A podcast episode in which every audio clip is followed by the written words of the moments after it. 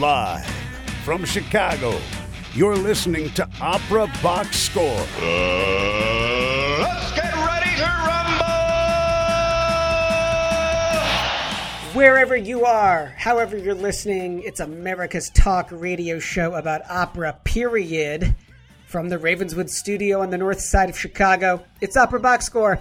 I'm your host, George Cedarquist, joined this week by Oliver Camacho, Matt Cummings, Weston Williams, and Ashley Hardgrave. All right, on the show this week, Oliver goes inside the huddle with Aaron Sheehan. The Grammy Award-winning artist is considered to be America's leading tenor in Baroque repertoire, currently featured in In Series, A Fairy Queen podcast series. And he carries the ball for Boston Early Music Festival's virtual Orfeo Spectacular. But first, one season gone, another one announced. That's the score at the Metropolitan Opera in New York City for the twenty and twenty-one seasons. We'll dig into the plus-minus columns on that announcement, taking a closer look at who won and who lost. And then in the two-minute drill, Jonas Kaufmann finally hits the big time. Yep, he's on Amazon Prime. Oliver Camacho, great to see you, as always, with a snazzy new matte bag. And a sort of sporty attire. It doesn't fit me that well because I lost my pecs due to COVID. But um, I'll say right now, what's great about my new setup is that I can actually watch tennis at the same time. And I'm watching Roland Garros or French Open on delay. And for those of you who don't know, the French Open was moved from May to now. And they're all wearing like sweaters on the court because it's cold over there. And the champion of the U S Open, Dominic Thiem, who's got the best buns in the business, but the worst highlights. Um, he made it through his first round match successfully. So way to go, Dominique. Vamonos. Matt Cummings repping the Steelers colors here. I'm I'm here in the four one two, seeing my parents for a little bit of a quality time before we are not able to do things outdoors anymore. So happy to be back in the, the land of the Pens and is that your childhood room? No, this is the uh, this is the room where I did my homework mm. in high school. I learned a lot of algebra at the at the desk over here. Hmm. Oh, West, good times. Weston Williams, did you learn algebra in that same closet? Oh, absolutely. Every piece of math I know was learned in this closet. I know y equals mx plus b. Gotta get that slope. I can factor an equation with the best of them. And I still don't really know how cones work, but I'm working on it. Ashley Hardgrave rocking the Arkansas chic down there. Grandpa sighting as There's, well. Yes.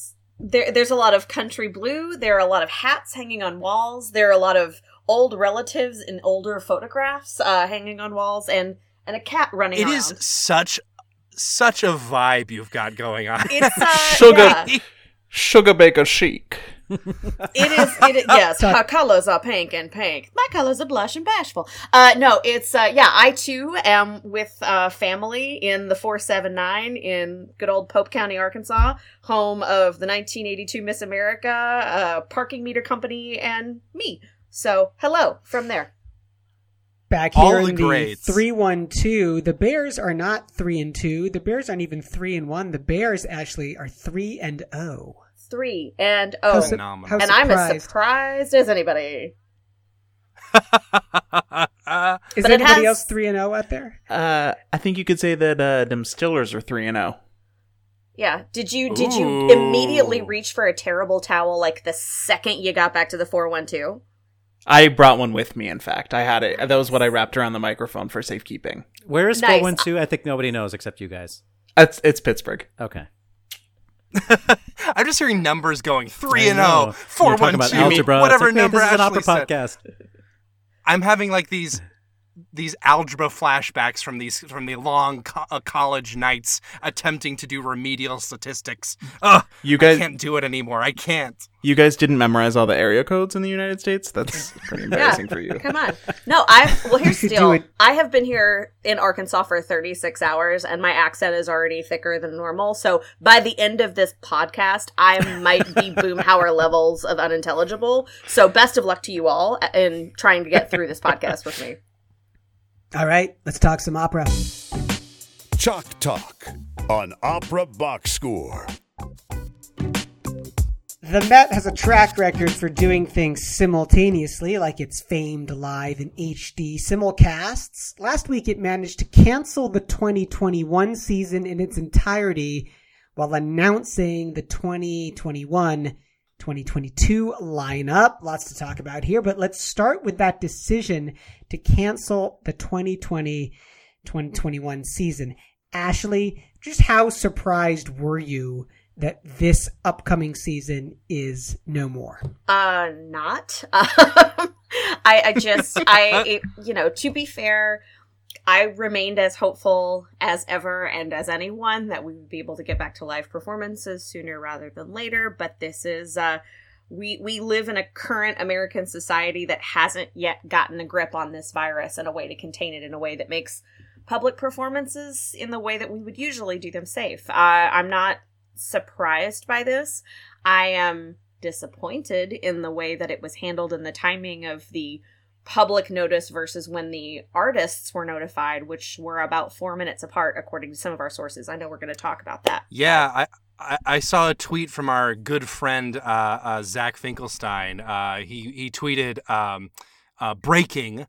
Met Opera told performers of canceled season less than five minutes before New York Times article um, uh, broke. Uh, New York Times tweet at nine a.m. Pacific Standard Time, Met at nine oh three a.m. Pacific Standard St- Standard Time.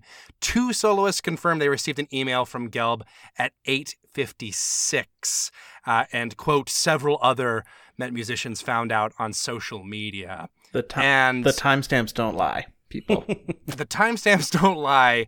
And honestly, after the way the Met has been handling this crisis, I can't really say I'm too surprised by this. They they seem to be, they, they don't seem to be letting the right people know in the right way. Like, on some level, you're right. It, it's, it wasn't a surprise that this season was going to be canceled, but there is at least some level of courtesy a few days beforehand, at least some talking, saying, okay, here's what's going to happen.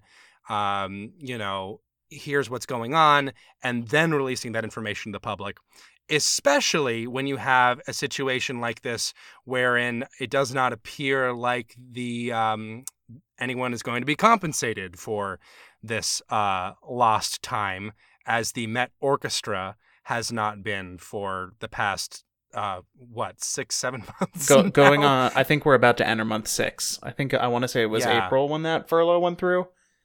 So I mean, my sense of time has been entirely destroyed by that pandemic. I mean, so I have even, no idea what even is a month.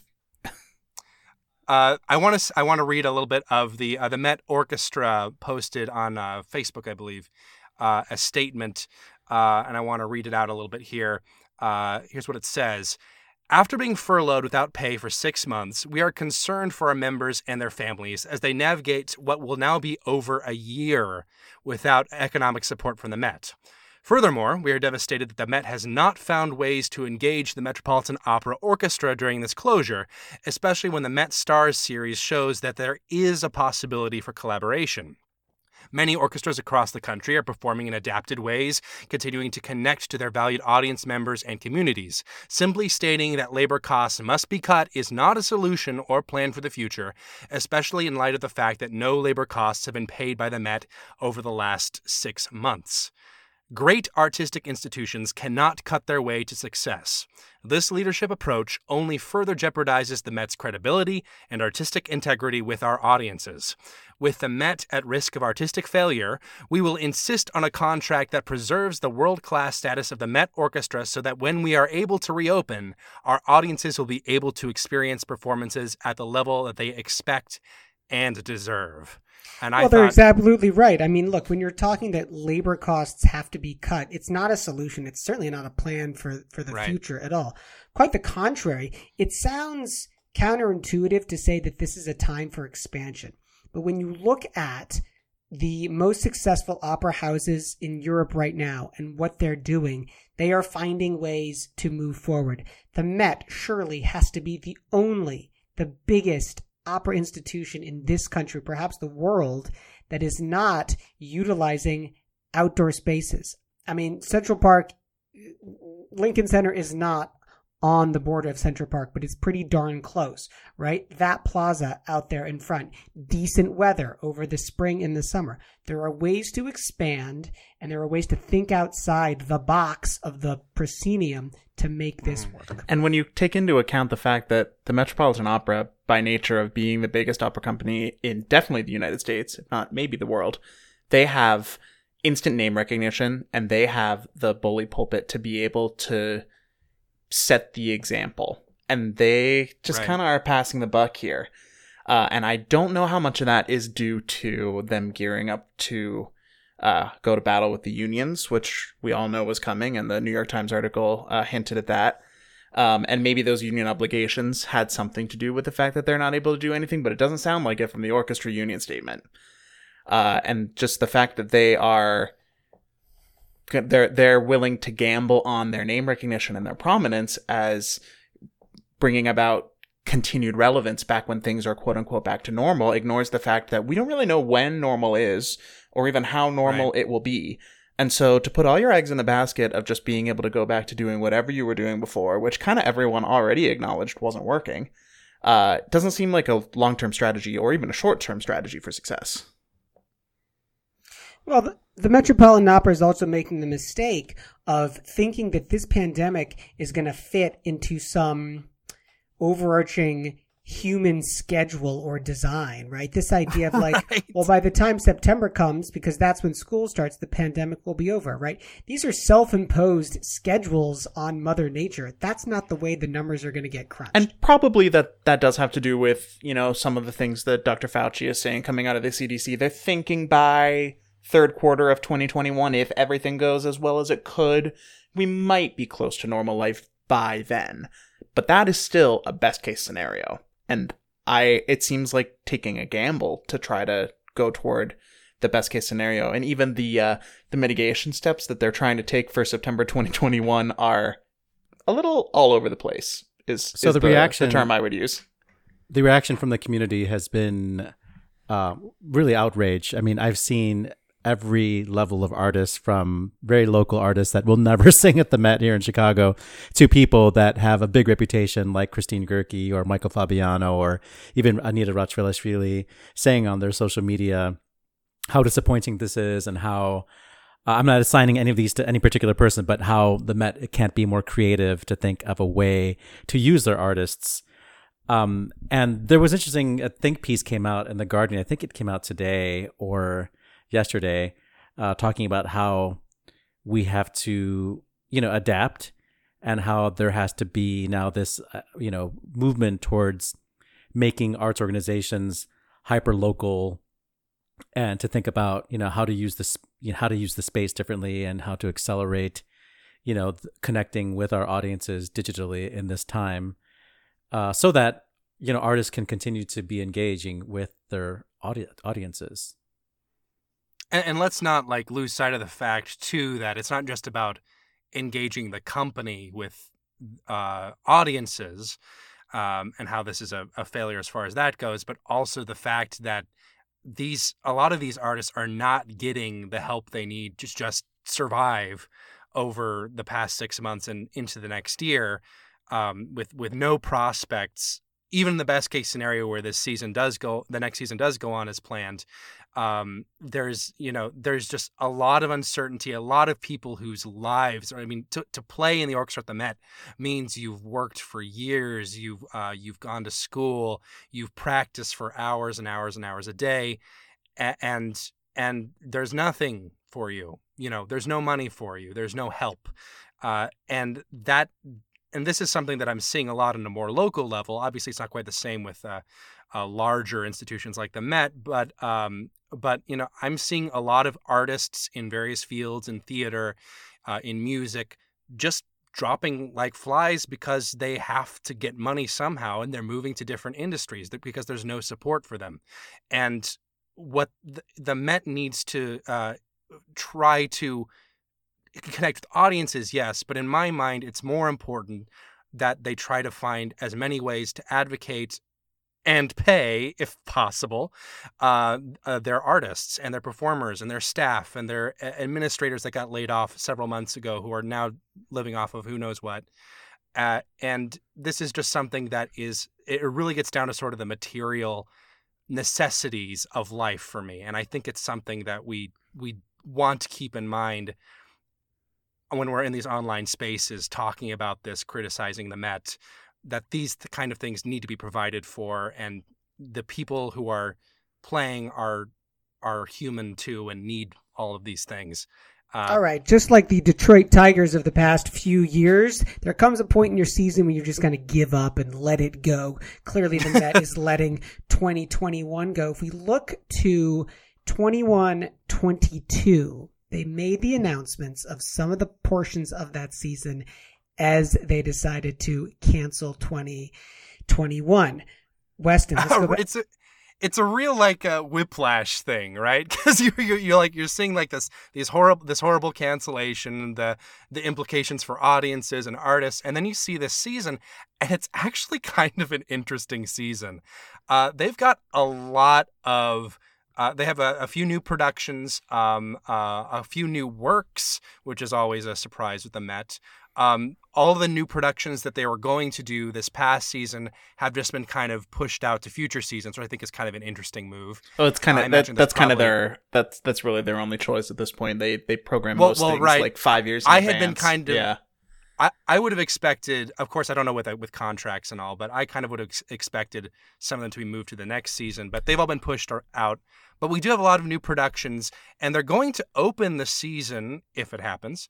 Um, with Fire Shut Up in My Bones uh, by uh, Terrence Blanchard, um, which is uh, amazing. Uh, we knew that this was this opera was coming to the Met for a while now, but uh, I think the Met has maybe finally made a good P R call for the first time in, in who knows how many months um, by put, putting their first opera by uh, a, a black composer um in the very first slot to open the season. I think it's the right move. Um, um, and it's one that I wasn't necessarily expecting, but I'm pleasantly surprised by. Uh, they also have um, a couple of other uh, new operas. We've got Matthew Alcoyne's and Sarah Ruhl's uh, Eurydice, which I'm really excited about. I've never seen the opera. I only know the play, and I love Sarah Ruhl. Another, a woman librettist, a very exciting thing. Uh, Brett Dean and Matthew Jocelyn's version of Hamlet, which I have seen and I love. Uh, lots of like really exciting new works and some new productions as well that you wouldn't ordinarily expect from the Met, especially given the general vibe of the last season cancellation. You've got the the death of the Las Vegas Rigoletto. We've got a new production coming yeah. in of Rigoletto. Uh, the first production of the French version of Don Carlo. Don Yannick Nézet-Séguin loves that opera so much. That was, yeah, and and it's a great opera. It's a lot of opera, and whenever you talk about it, you have to spend like the first fifteen minutes being like, well, there are eighteen different versions of the same music, just rearranged in different jigsaw puzzles, and which one are we doing? Let's find out. Uh, which, as a musicology nerd, I really enjoy, but really there's a lot more to that opera than that conversation, and that's the only thing that anyone ever talks about when you're when you're trying to study it. Uh new production of Lucia de Lammermoor starring uh Nadine Sierra. Exactly. Yep. And that replace that production replaces the old uh, Mary Zimmerman production from about ten years ago, I would say, probably. That's directed by Simon Stone, the Australian director, um who has had a quite an unusual life. If you read about his life, uh, I am excited to see that production, perhaps more than anything else on this roster, because I love the piece so much. Excited to see what he's going to do with it. Ashley, I don't know if, if you were waiting to jump in. I think you were earlier and didn't get a chance. Well, I, I was, and I have a point that goes back to something previously, but I want to say one thing about sort of what we're talking about now. The one thing that makes me anxious, I'm excited that they're going to open the twenty-one season with Fire Shut Up in My Bones. It worries me because it is the closest in time to us now when we don't yet have the pandemic oh. managed. Uh, it is less than a, a year away, and so if we don't get our expletive together to get back into some sort of semblance of a normal society, the first show of the season is going to be the one that's cut, and it's going to be Terrence's uh Terrence's show. So I not to be Debbie Downer, not to be a, you know, prophecy of doom or anything like that, but I'm going to cross my fingers that we can keep that together. One of the things I did want to mention that goes back to our previous topic was, um, you know, there's, we're delighted that Met has this season. We are lamenting that the Met hasn't done more to be creative in the way that we've seen some other smaller companies do, the way we've seen European houses do. I'm going to give the Met a free piece of advice, and that is go to the education departments of your institution and other opera houses around the country, because if there are people who know how to do something with nothing and work on a shoestring budget to get the art made, it's the community engagement and education. Go to go to lyric opera in the neighborhoods. Go to the people that are the ones that are producing mini operas and educational programs for schools, because their budgets are lean, but they know how to get expletive done. You know, they know how to get stuff really taken care of. So if if the Met's looking for a way to try to create some sort of art that would give them a way to do this on a lower paycheck, that's, you know, that that seems like pretty low-hanging fruit that they haven't yet accessed.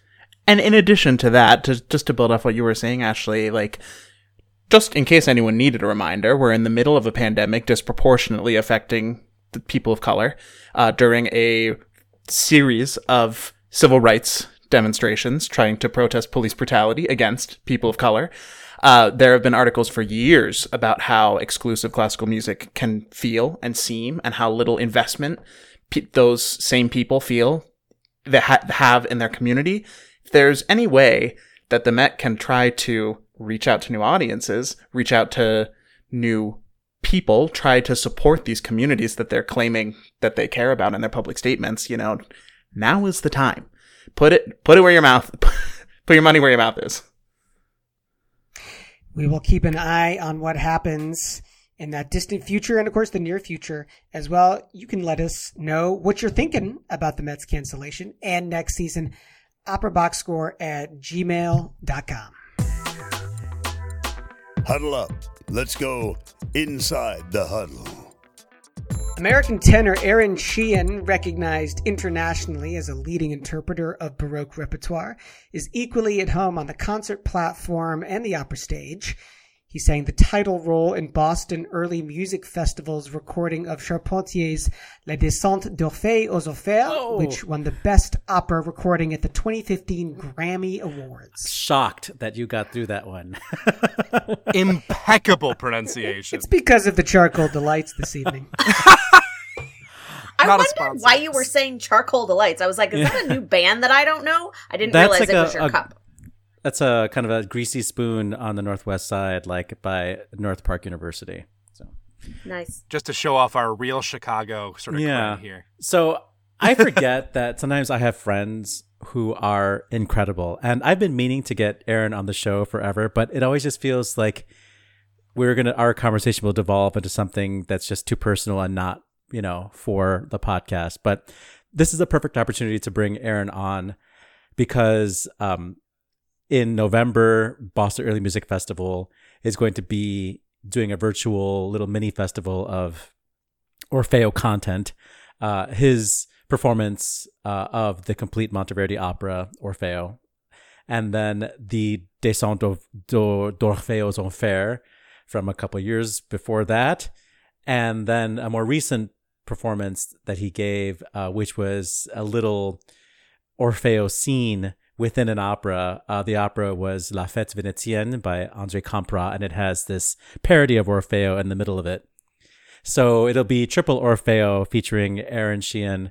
And we also know from last week that uh, right now Aaron is a part of that A Fairy Queen uh, In Series opera web series, or it's actually a podcast series. So go listen to that, and you can find Aaron all over the place, his recording of Handel arias and Bemf recordings and whatnot. Um, he's just a very prolific artist and a good friend of mine.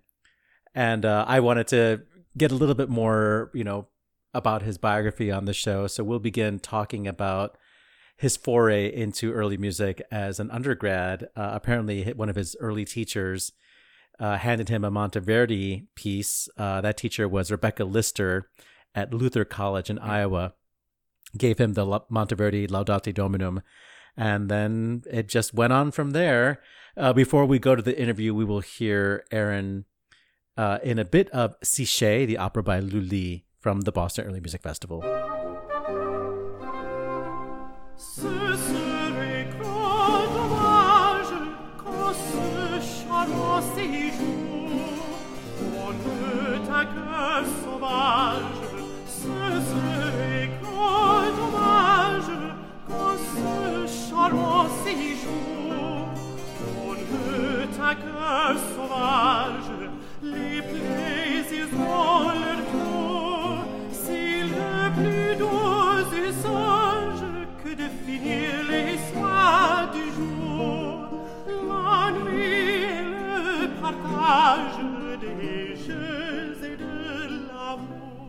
So that was the first taste of early music that I probably had. Um, and when I auditioned for grad schools, I did not even think of attending Indiana University at first. And she made me audition there because she wanted me to go to the early music program there.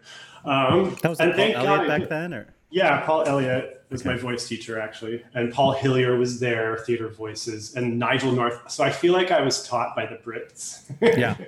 um, so she made me audition there. And thank God she did, because I got in. And then I spent three years getting a master's in something that I wasn't really, ex- I didn't know what it was. You know, I'm, I was like, I like Bach and Handel. But when you go into an early music program, you don't do a lot of Bach and Handel. You do everything before Bach and Handel. Mm-hmm. Um, and then from there, well, through that, uh, I had a lot of work with Paul Hillier, who had a group called Theater Voices. I think he still does. Yeah. Um, so that was my first kind of professional work, was kind of ensemble Renaissance-y music.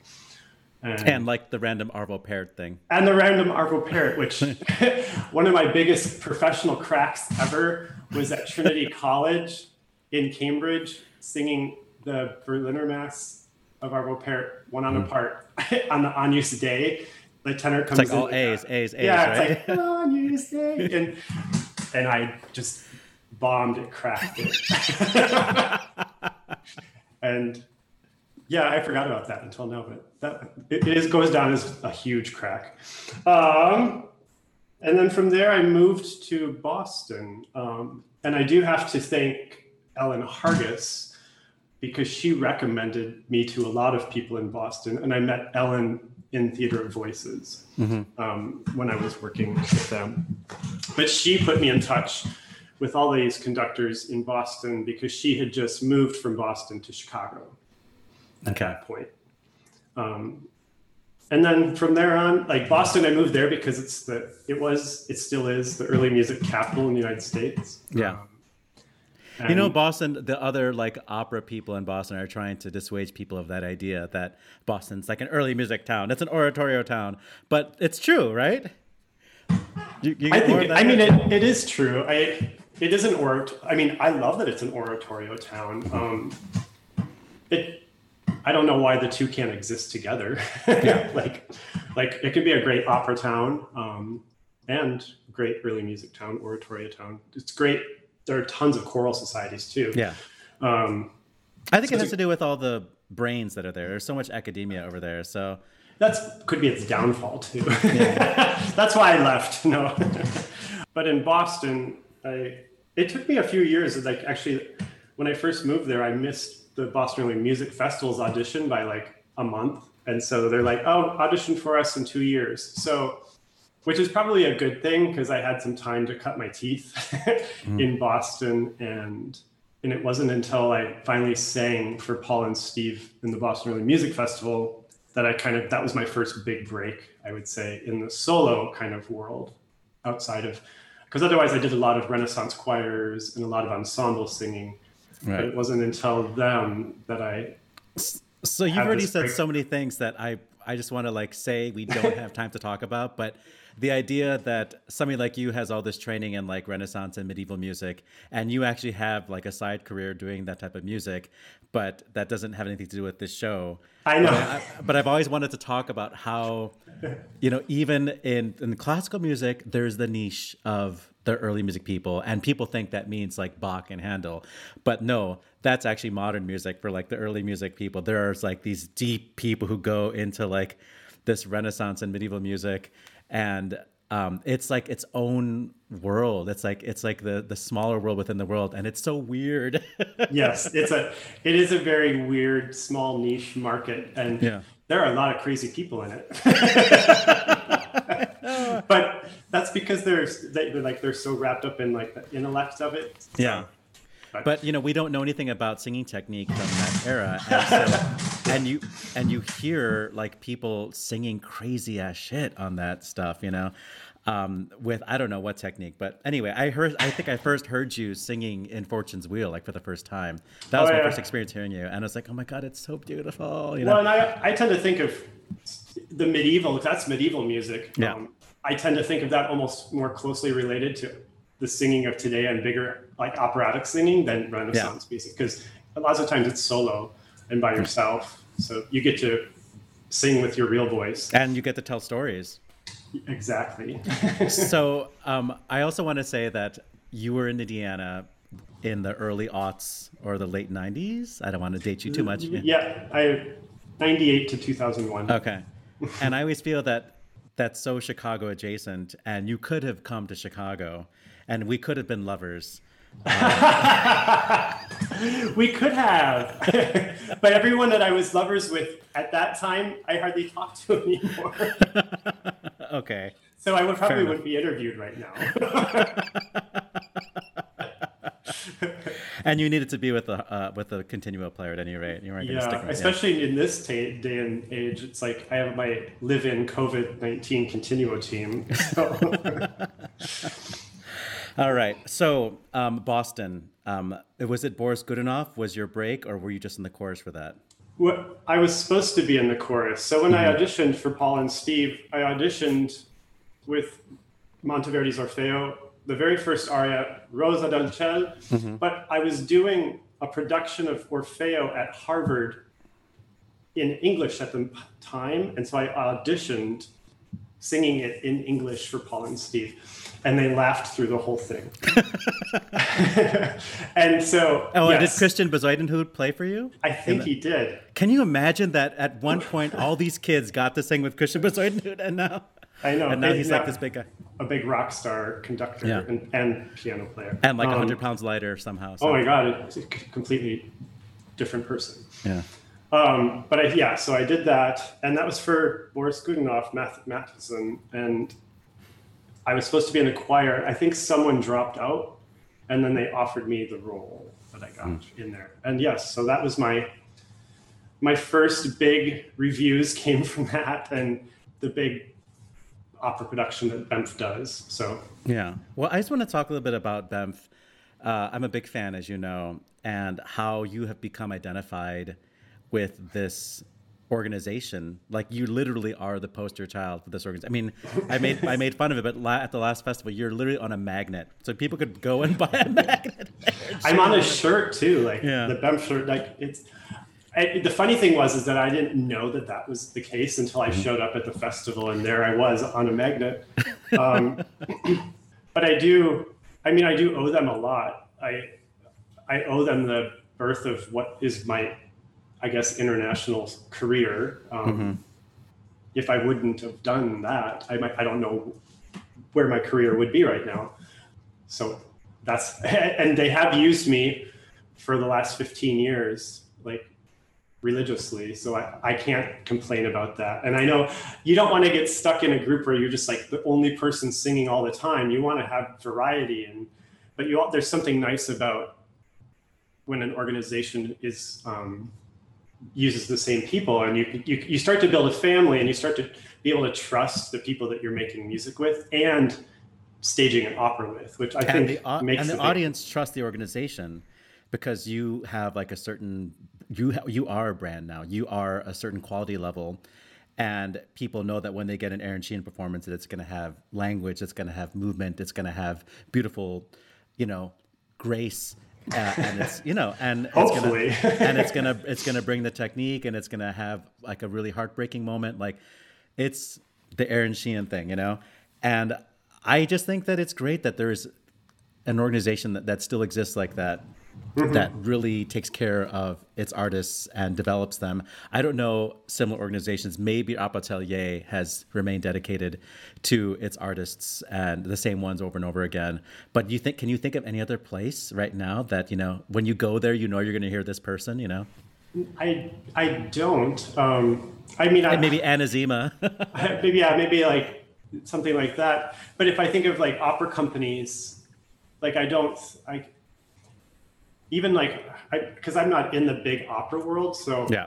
that I, I the closest thing I come to is sometimes getting to sing with orchestras, like Seattle Symphony or things like that. Um, and they are sometimes loyal, but it takes them like several years to come back around to you. Um, mm-hmm. So yeah, you, you, this is a very unique organization, I think, in that in that realm that that you get that, and I'm not being able to talk right now, right. Which makes it infuriating for other tenors who live well, in Boston. Well, that's the thing, is that early music is hard to break into, um, and Boston especially. I just happened to come in at the right time when there were two tenors that were there for like twenty years. Decided mm-hmm. to take teaching jobs, or they kind of like were moving out of singing that rep and maybe going into bigger rep. Mm-hmm. So I happened into Boston at a lucky time, and that counts for a lot of another reason why I have a career, is because I because of luck, yeah. stuff that you can't control. So, which is good because we often lose control. Well, I, I also want to talk about how you said already that B E M F has launched this career. Uh, can you talk about some of the other organizations that are maybe not U S based that we don't know about, and some of the opportunities? And I remember you told me about Les Fontaines de Versailles and being at Versailles and like really understanding that music better because you actually saw the architecture and saw like the landscaping, and it made more sense. I love that anecdote. Uh, but I also want you to eventually come back around to comparing the scene in other places of the world as a, what America is doing with early music.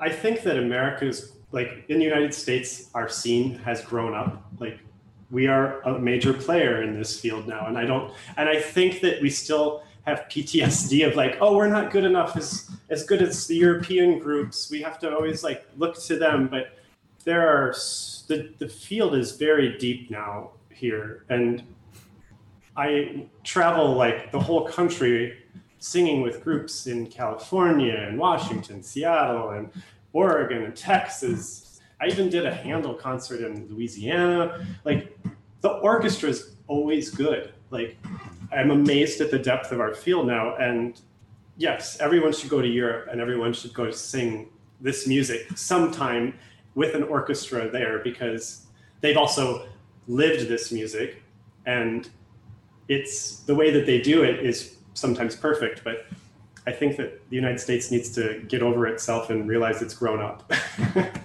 um, when I go to France, like, or when I've done French Baroque in France, um, I think that a lot of those French singers tended to stay in France and just mm-hmm. sing in di- like the opera houses in France. Like here in the United States, we're going all over the country and we're trying to get to Europe, but usually like in, like those singers can just li- make a living by touring around France and singing. Yeah. Like I find that very, and Germany's the same way. Um, there's no reason to leave um, unless you want the international career. mm-hmm. um, when I was doing a Campra, uh, L'Europe Galante in France I love two that years piece ago, so much. Uh. One thing that I noticed right away was there was no talk of in at all. It just happened. Like mm-hmm. they just knew what they were doing. And if you were to do a French Baroque concert here in the United States, the orchestra will spend at least an hour talking about how they're going to do in at all.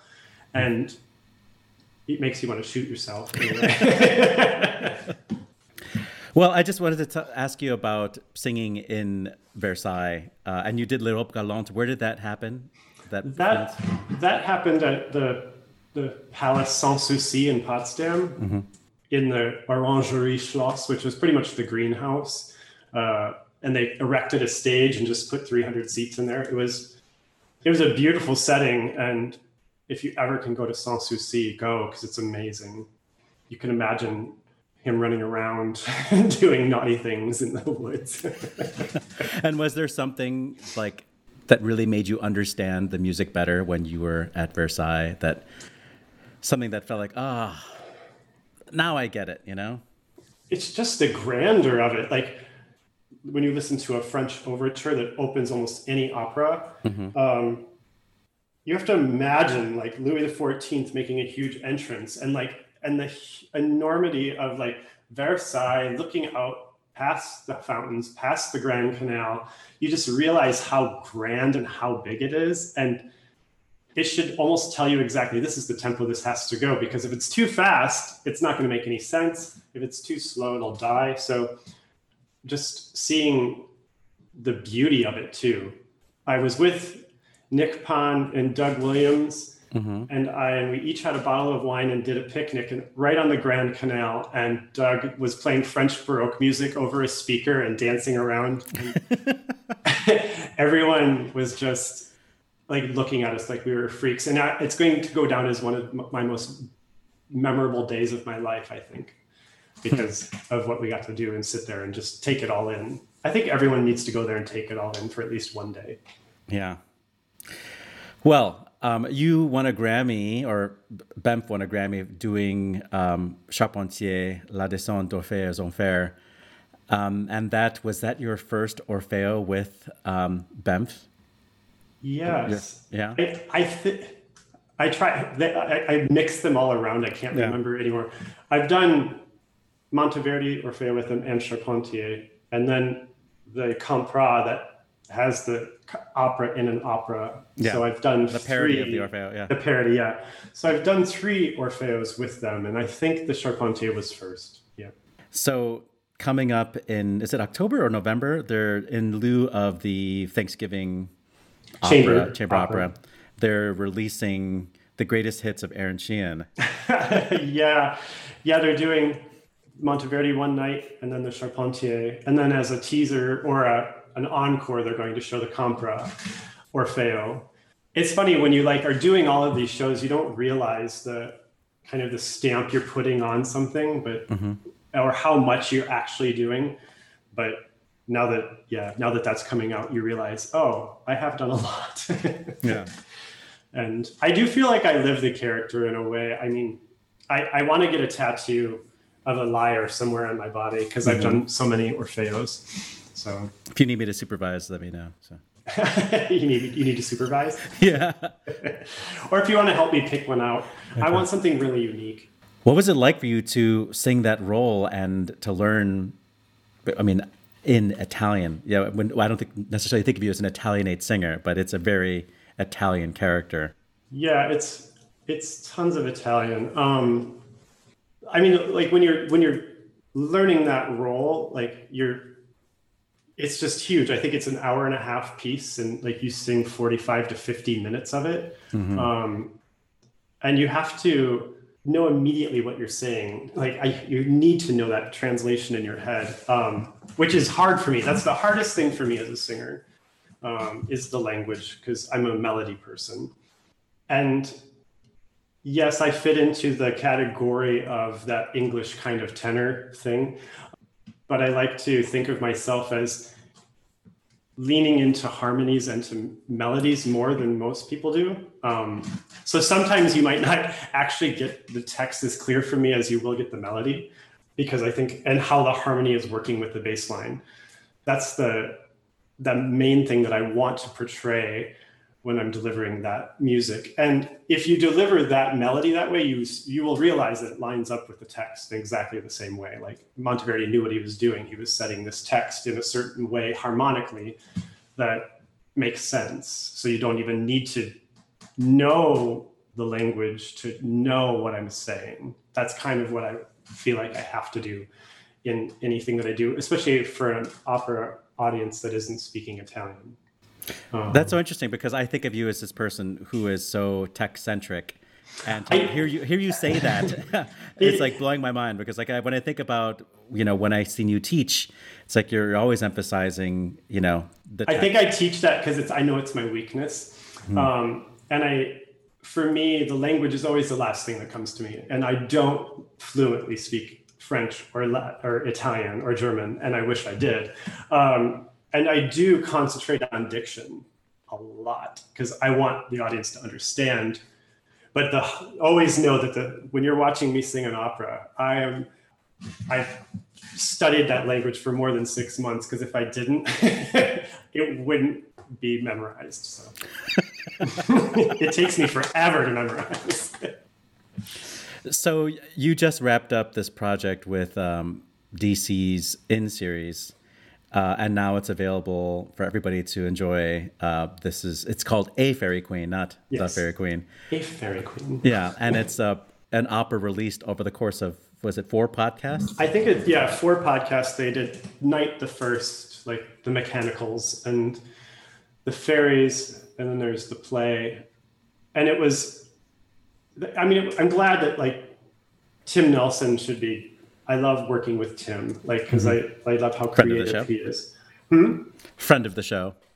It was an ingenious way to make something happen when in this world we can't do what we want to do now, mm-hmm. um, and to mash up the uh, Midsummer's Night Dream with Purcell's Fairy Queen. And it was my first time actually doing Shakespeare out loud, like, and performing it. So that was the thing that I was most nervous about, was actually putting my Shakespeare out there to the world. Speaking. Speaking. Yes, yeah. I don't like speaking. I can sing for thousands, but I can't. Speaking, I don't like doing. So. Well, I think people like Tim Nelson are really trying to make early music relevant in an explicit way. He's trying to make everything relevant in an explicit way, which mm-hmm. I appreciate. But your career is centered on this repertoire. And I wonder how you feel, and this is like, we always have like this social justice kind of political scent on this, on this podcast. In doing a lot of French Baroque, do you see any, um, like the way we see Mozart speaking to power, do we see that happening in that era or not yet? You know, like it, well, I think that I think that any opera mm-hmm. is almost never written for pure entertainment. It's mm-hmm. commenting on the time, or it is making a social statement about the time. Like Charpentier in, I can't even think of some of them, like when they're performed for the king, it's supposed to like kind of remind the king, do you want discord or you want peace? Do you want art? Do you want music? Do you need, do you need, like, there's always something in there that they're trying to persuade the king of, or tell him, like, you never should just go into an opera like that and think, oh, this is a fun entertainment. Yeah. Um, yes, it's a fun entertainment, but it is telling a story and it's trying to influence someone. It's like lobbyists and people in his own cabinet trying to get booked on Fox so yeah. that they can talk to Trump directly, because that's the only way he'll pay attention. yeah. I mean, yeah, no, it's, I, that's one thing that I've definitely learned, partly through uh, the stage director at Banff, Gilbert Blanc, like, you go through and you, when you get your music like a year in advance and you're reading through it and you're like, oh, I think I know everything about this opera. And then he sits down and gives a lecture for two hours and you realize, oh, that's why we're singing this music. And that's why we're staging it this way. It's because they're, they're trying to convince someone of something, or they're trying to make a commentary on the time. I don't know how to include this, but I want to include it somehow. In the Orlando Generoso, um, was that what the name of the piece that you just did last yeah. year? Yeah, I think they just called it Orlando. Orlando, yeah. Um, you had a scene that was, I've never seen you on stage like this before. You were very raw, mm-hmm. and it was um, it was very emotional. And um, I always think of you as like really buttoned up and like pretty, you know, and beautiful. But like this was sort of um, a gut punch, you know? What was it about that that made you go there? Well, I mean, again, working with Gilbert, because he was the stage director, he he kept pushing me to go further, because when you're doing a Baroque staging, it's hard to, you feel like you have to be in this certain position and buttoned up and graceful and beautiful, but Orlando goes crazy. Mm-hmm. And he was pushing me to go crazy.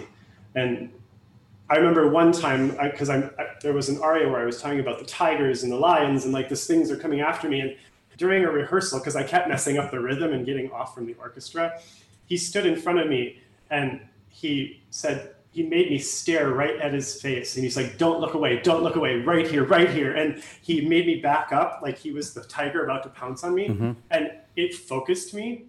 And I never made him, I never messed up that like aria again. And I feel like it pushed me to really live that staging. Because um, every time I got to that moment, that's what I thought. I was thinking of him standing right in front of me, commanding my my presence and my attention. What I hope to do is to try and give a real performance where you believe that I'm actually feeling these emotions. Um, mm-hmm. I know that that's not always the case, but I feel like I got close, or the closest I've gotten in that opera. Um, so I feel like it pushed me to a new level. And like he, he always likes to say, we will go to the next level and uh, next time we will go further. Yeah. So, um, no, it's it's sometimes hard to feel the emotion in those types of operas because there's just so much artifice, you know. Yes. But when I know, I thought that that cast was so incredible. I mean, America, she's a giant. I mean, I had never heard her sing before, and like she had her first scene. It's like she was like ten feet tall on that stage, you know. Oh yeah, she she was, and she was like that from her. She would never mark. She would, when she sang through an aria, there her acting is never down. It's always a hundred percent. And if she doesn't like something, she's like she'll cuss and she'll swear and she'll be like, "That was horrible. I need to do it again." It's very Eastern European. But amazing. Well, Aaron, thank you so much for doing this. I'm so gutted about the Scylla and Glaucus, and I am praying to God that we'll be able to get together for the next festival. Yeah.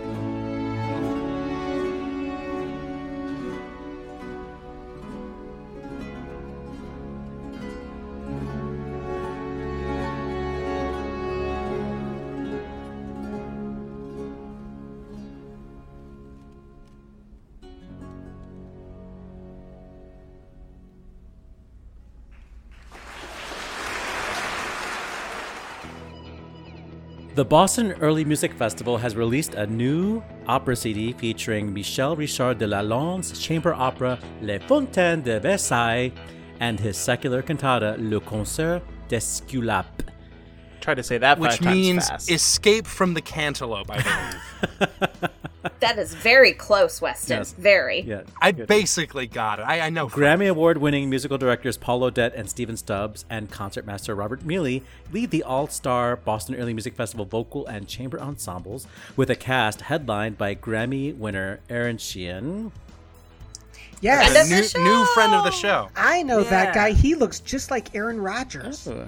Uh, Grammy nominees uh, Teresa Wakeham and Jesse Blumberg. Friend of the show. Friend Yay, of the show. Jesse! Soprano Margaret Rood, baritone John Taylor Ward. Very tall friend, friend of, the, of show. the show. And more. Visit B E M F dot org. That's B E M F, not P H, B E M F dot org to purchase your copy and watch the virtual C D release party featuring audio and video excerpts.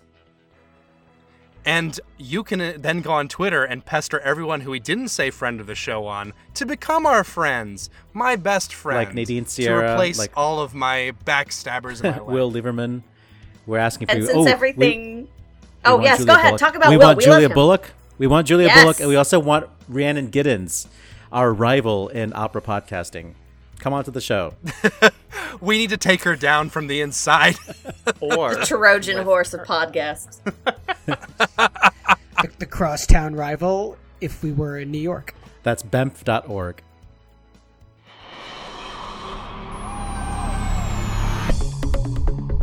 This just in, the two-minute drill. All right, listen up. Here's everything you need to know about what happened in Operaland this week.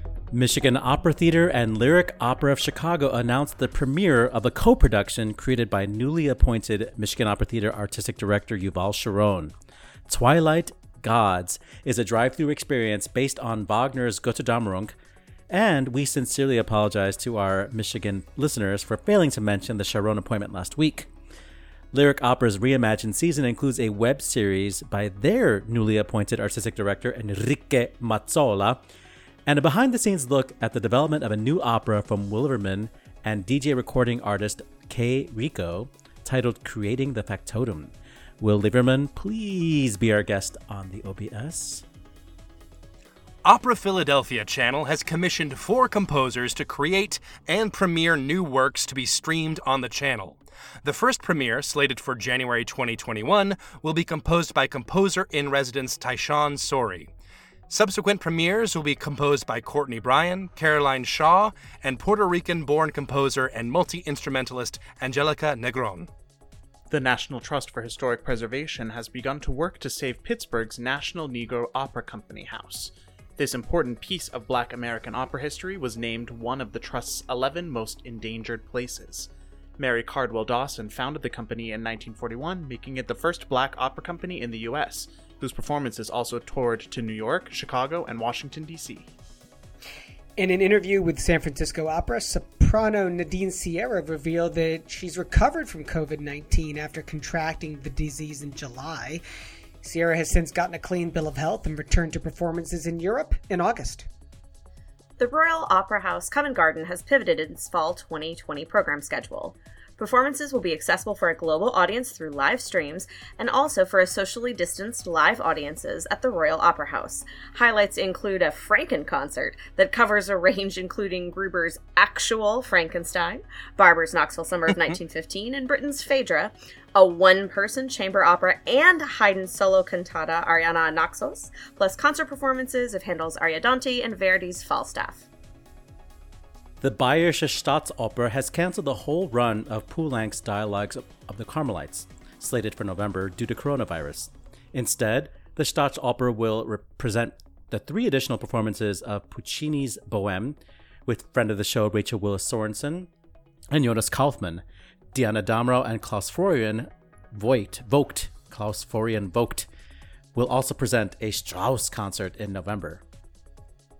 Speaking of Jonas, Amazon Prime has released A Global Star in Private, a Kaufmann documentary. Shot in his home during quarantine, the film is an intimate portrait into the personal and professional life of, quote, the most sought-after tenor in the world.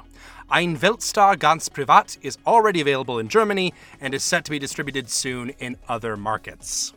On the disabled list, l'Opéra de Rouen in Normandy was forced to cancel two live-stream performances of Wagner's Tannhäuser after a soloist tested positive for covid nineteen, instituting a one-week quarantine for the safety of the artists. They hope to be able to continue with their performances on September thirtieth and October third. And exit stage right, Italian-based Daniele Karnovich has died at age sixty-three. A specialist in Baroque music, Karnovich performed at prestigious early music festivals across Europe and appeared on over one hundred recordings on labels such as Decca and Naxos. On this day, September twenty-eighth, in sixteen eighty-one, it was the birth of German composer Johann Mattheson in Hamburg. In seventeen thirty-two, the first performance of Pergolesi's comedy The Lovelorn Brother in Naples. In eighteen sixty-three, the premiere of Bizet's The Pearlfishers in Paris. In nineteen oh eight, the first performance of Victor Herbert's Little Nemo, an operetta, in Philadelphia.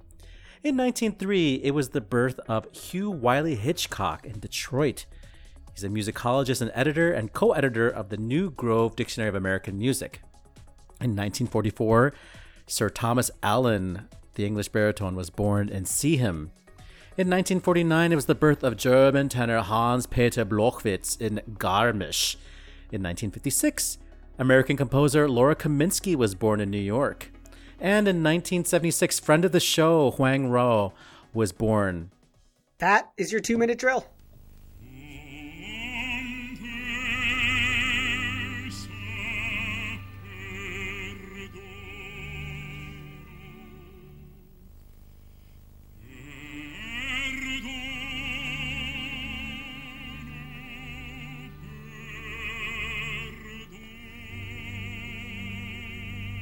One of the greatest hits of Thomas Allen, his begging for forgiveness at the end of The Marriage of Figaro, singing, of course, the Conte d'Almaviva. And I want to say that uh, at the end of Aaron's interview, we heard a little bit of that aria from the prison scene of the Stefani opera Orlando from the Boston Early Music Festival. That's what we were talking about earlier in that interview.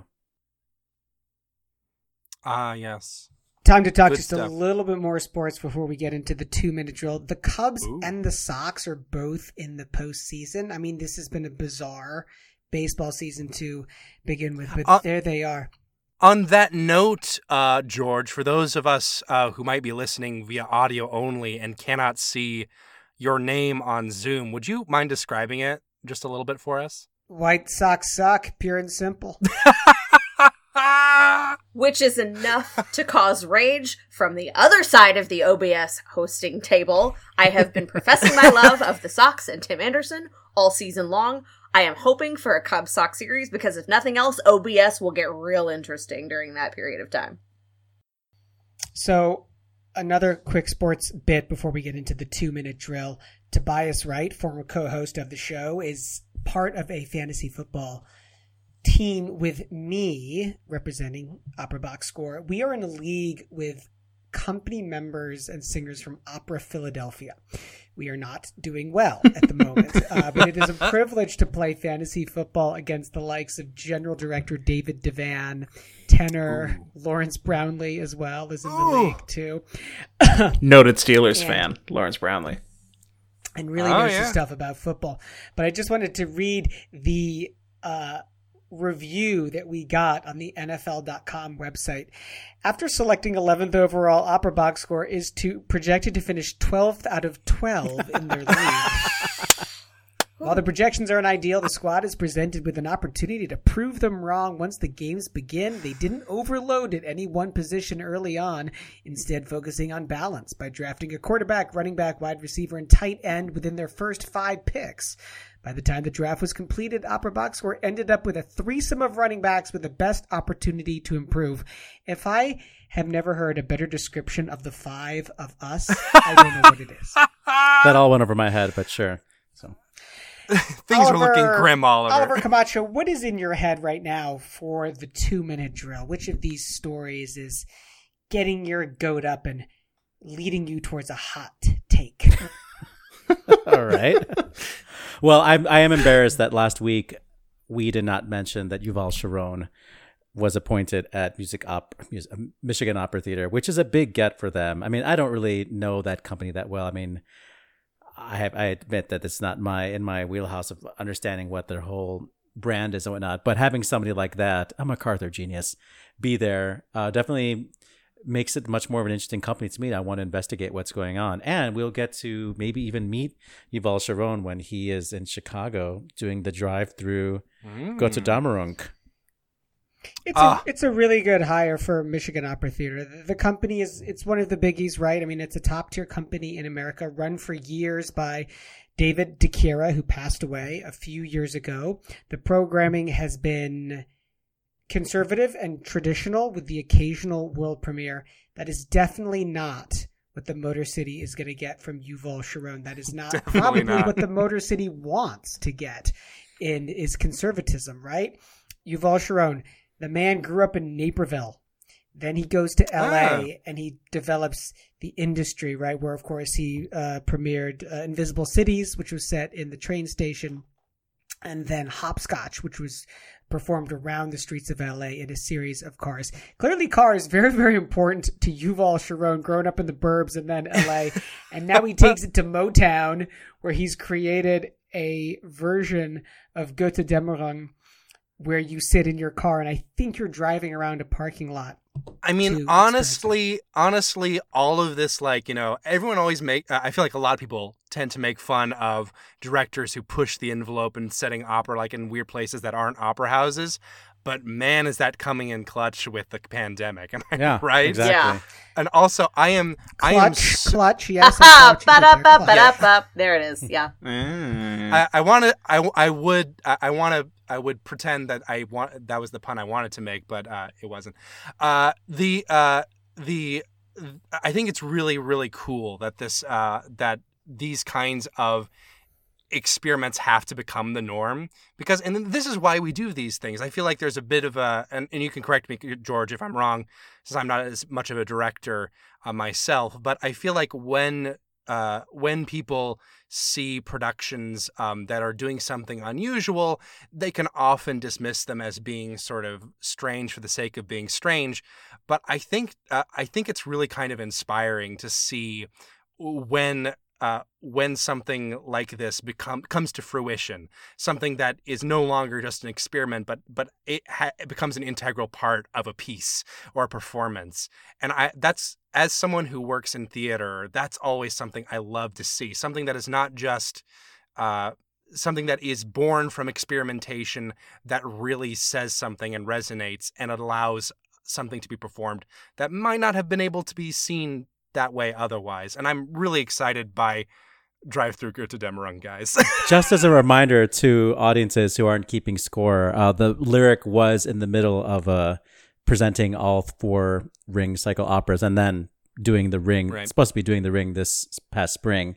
So now we have three-fourths of the David Pountney, Pountney Ring, and then the fourth installment ostensibly is Yuval Sharon's Drive Through Ring. So it seems like we're going to have to get the other three versions of the Drive-Thru Ring. I know.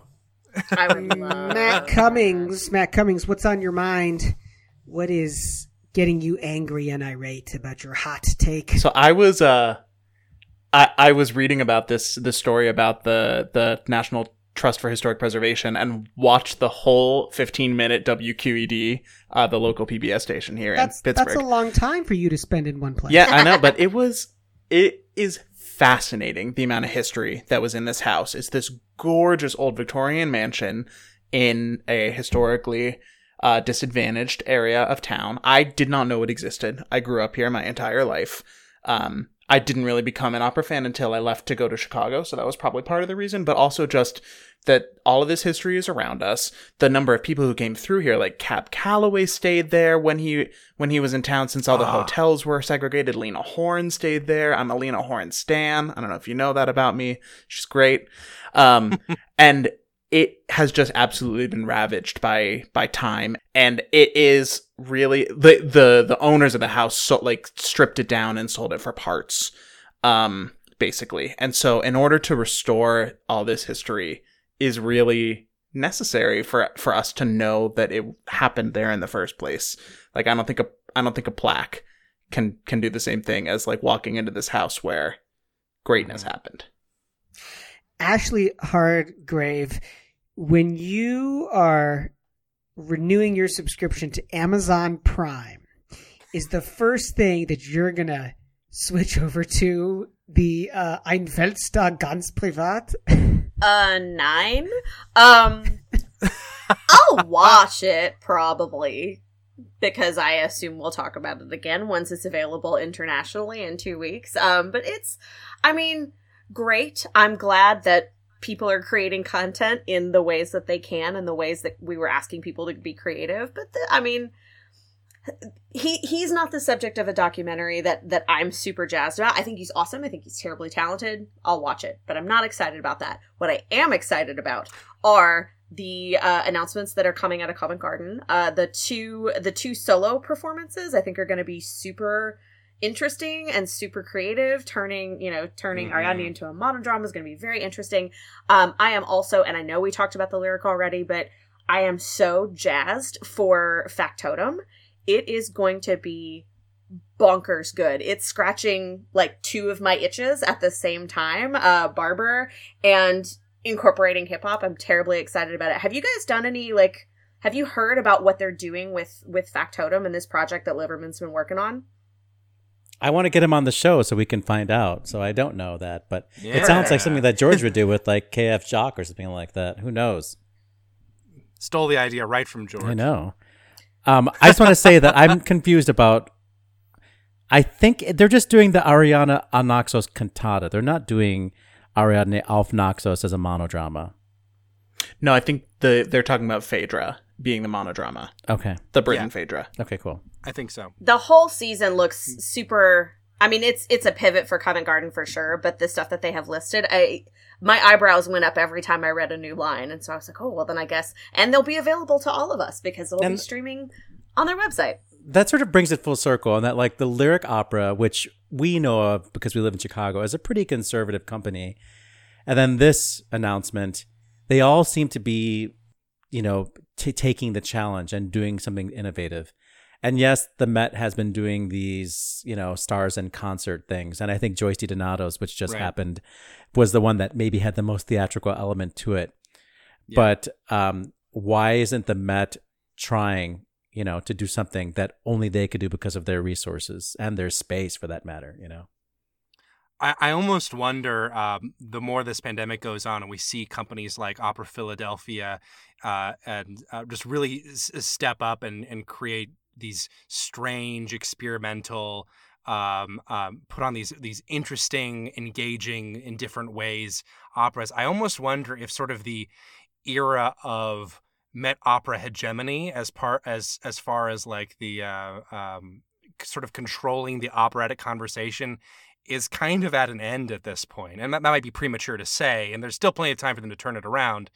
Um, but I, I just every time I see uh, some of these smaller local companies uh, put uh, putting together these exciting programs, I just feel like, yeah, I feel like that's the future here. And, you know, the Met originally got on the map because it was one of the first to incorporate radio broadcasts in a new medium. Um, but maybe um, they've kind of lost that edge along the way over the past many decades. Here, here's what I'll say, is that uh, we've given out no less than three pieces of free advice on how the Met can really bring things full circle. And since we all know that Peter Gelb is a big fan and a weekly listener to the show, I expect to see these changes implemented any day now. Peter, your move. Let's wrap this show up. Good call. Bad call. On Opera Box Score. Thanks for hanging out with us wherever you are, whoever you're listening. Time for Good Call, Bad Call, the best and the worst of the past week in opera. Oliver Camacho. I have two good calls, and one was from last week on Fresh Air, which you can find as a podcast. Uh, Terry Gross interviewed Yannick Nézet-Séguin about his inaugural performance with the Philadelphia Orchestra in two thousand twelve on Verdi's Requiem. And they play excerpts from Verdi's Requiem, and they have like a really deep conversation about this piece of music. Maybe as deep of a conversation as you'll hear anywhere on any podcast. And for a mainstream platform, I was really impressed. And Yannick Nézet-Séguin says all the right things, and it really makes you want to just, you know, be in the audience for his performance because he's such a smart guy. And also last week, P B S, uh, Great Performances, Uh, aired their second in their se- in this season of Now Hear This with Scott Yu, and this time around it was all about Schubert, and two friends of the show made it on to Now Hear This, uh, Peter Dugan and his wife, mezzo-soprano Cara Dugan. So yay for friends of the show. Matt Cummings. Uh, Cincinnati, the Cincinnati Symphony posted their season opener online uh, featuring Angel Blue absolutely tearing it up in Knoxville, summer of nineteen fifteen. And I highly recommend that you go onto their website and find that stream because it's incredible. Weston Williams. Well, we were recording this uh, on September twenty-eighth, which means in a mere two days, it will be Halloween month. And you know how ready I am for the spooky season. Today, I parked my car in the middle of a rainstorm and walked through a cemetery. I am so excited for Halloween, everyone. Ashley Hardgrave. My good call is actually to Netflix. Um, so they have come out with a show called Enola Holmes, and it's about uh, Sherlock's sister. And so they launched this campaign to talk about all of the overshadowed sisters of famous brothers. Uh, and so one of the things they did was for Maria Anna Mozart. Uh, and so next to Wolfgang's statue in Bath, they have put up a statue of Maria Mozart, who toured alongside her brother right. until her father made her stop touring when it was time to get married. So yay, Netflix, for celebrating ladies. Nannerl. Oh, Nannerl. I got a good call as well. I started off instrumentally as a trumpet player, just started practicing again when the pandemic started, and today, after years and years of wanting one, I finally got a flugelhorn. So oh, I'm so wait. proud of you. Cannot wait to start practicing yes. the flugelhorn. We have to come up with a jazz name for you, sir. Pandemic project. Maybe you can record our new theme song. Without any practice whatsoever, just go and start blowing. That's it for this week's edition of America's Talk radio show about opera. Our announcer is Norm Waddell at norm waddell dot com, N O R M W O O D E L dot com. Our theme song is Vodka Inferno, written and performed by the Diablo Swing Orchestra. On Facebook, search for Opera Box Score. Be sure to share and comment on our posts. On Twitter and Instagram, we're at Opera Box Score. This podcast version of our show is available wherever you get your pods. The views and opinions expressed on Opera Box Score are solely those of the show's creative team. Any rebroadcast, reproduction, or other use of the accounts of this show without the express written consent of Opera Box Score would be totally cool. The creative consultant of Opera Box Score is Oliver Camacho. For our guest, Aaron Sheehan, and your co-hosts, Matt Cummings, Weston Williams, and Ashley Hardgrave, I'm George Cedarquist, asking you to continue the conversation about opera while you debate. We're back with an all-new show on October fifth, plus Oliver's working on an interview with Janae Bridges, and you'll get more opera headlines, more hot takes, and more milk and cookies. Join us.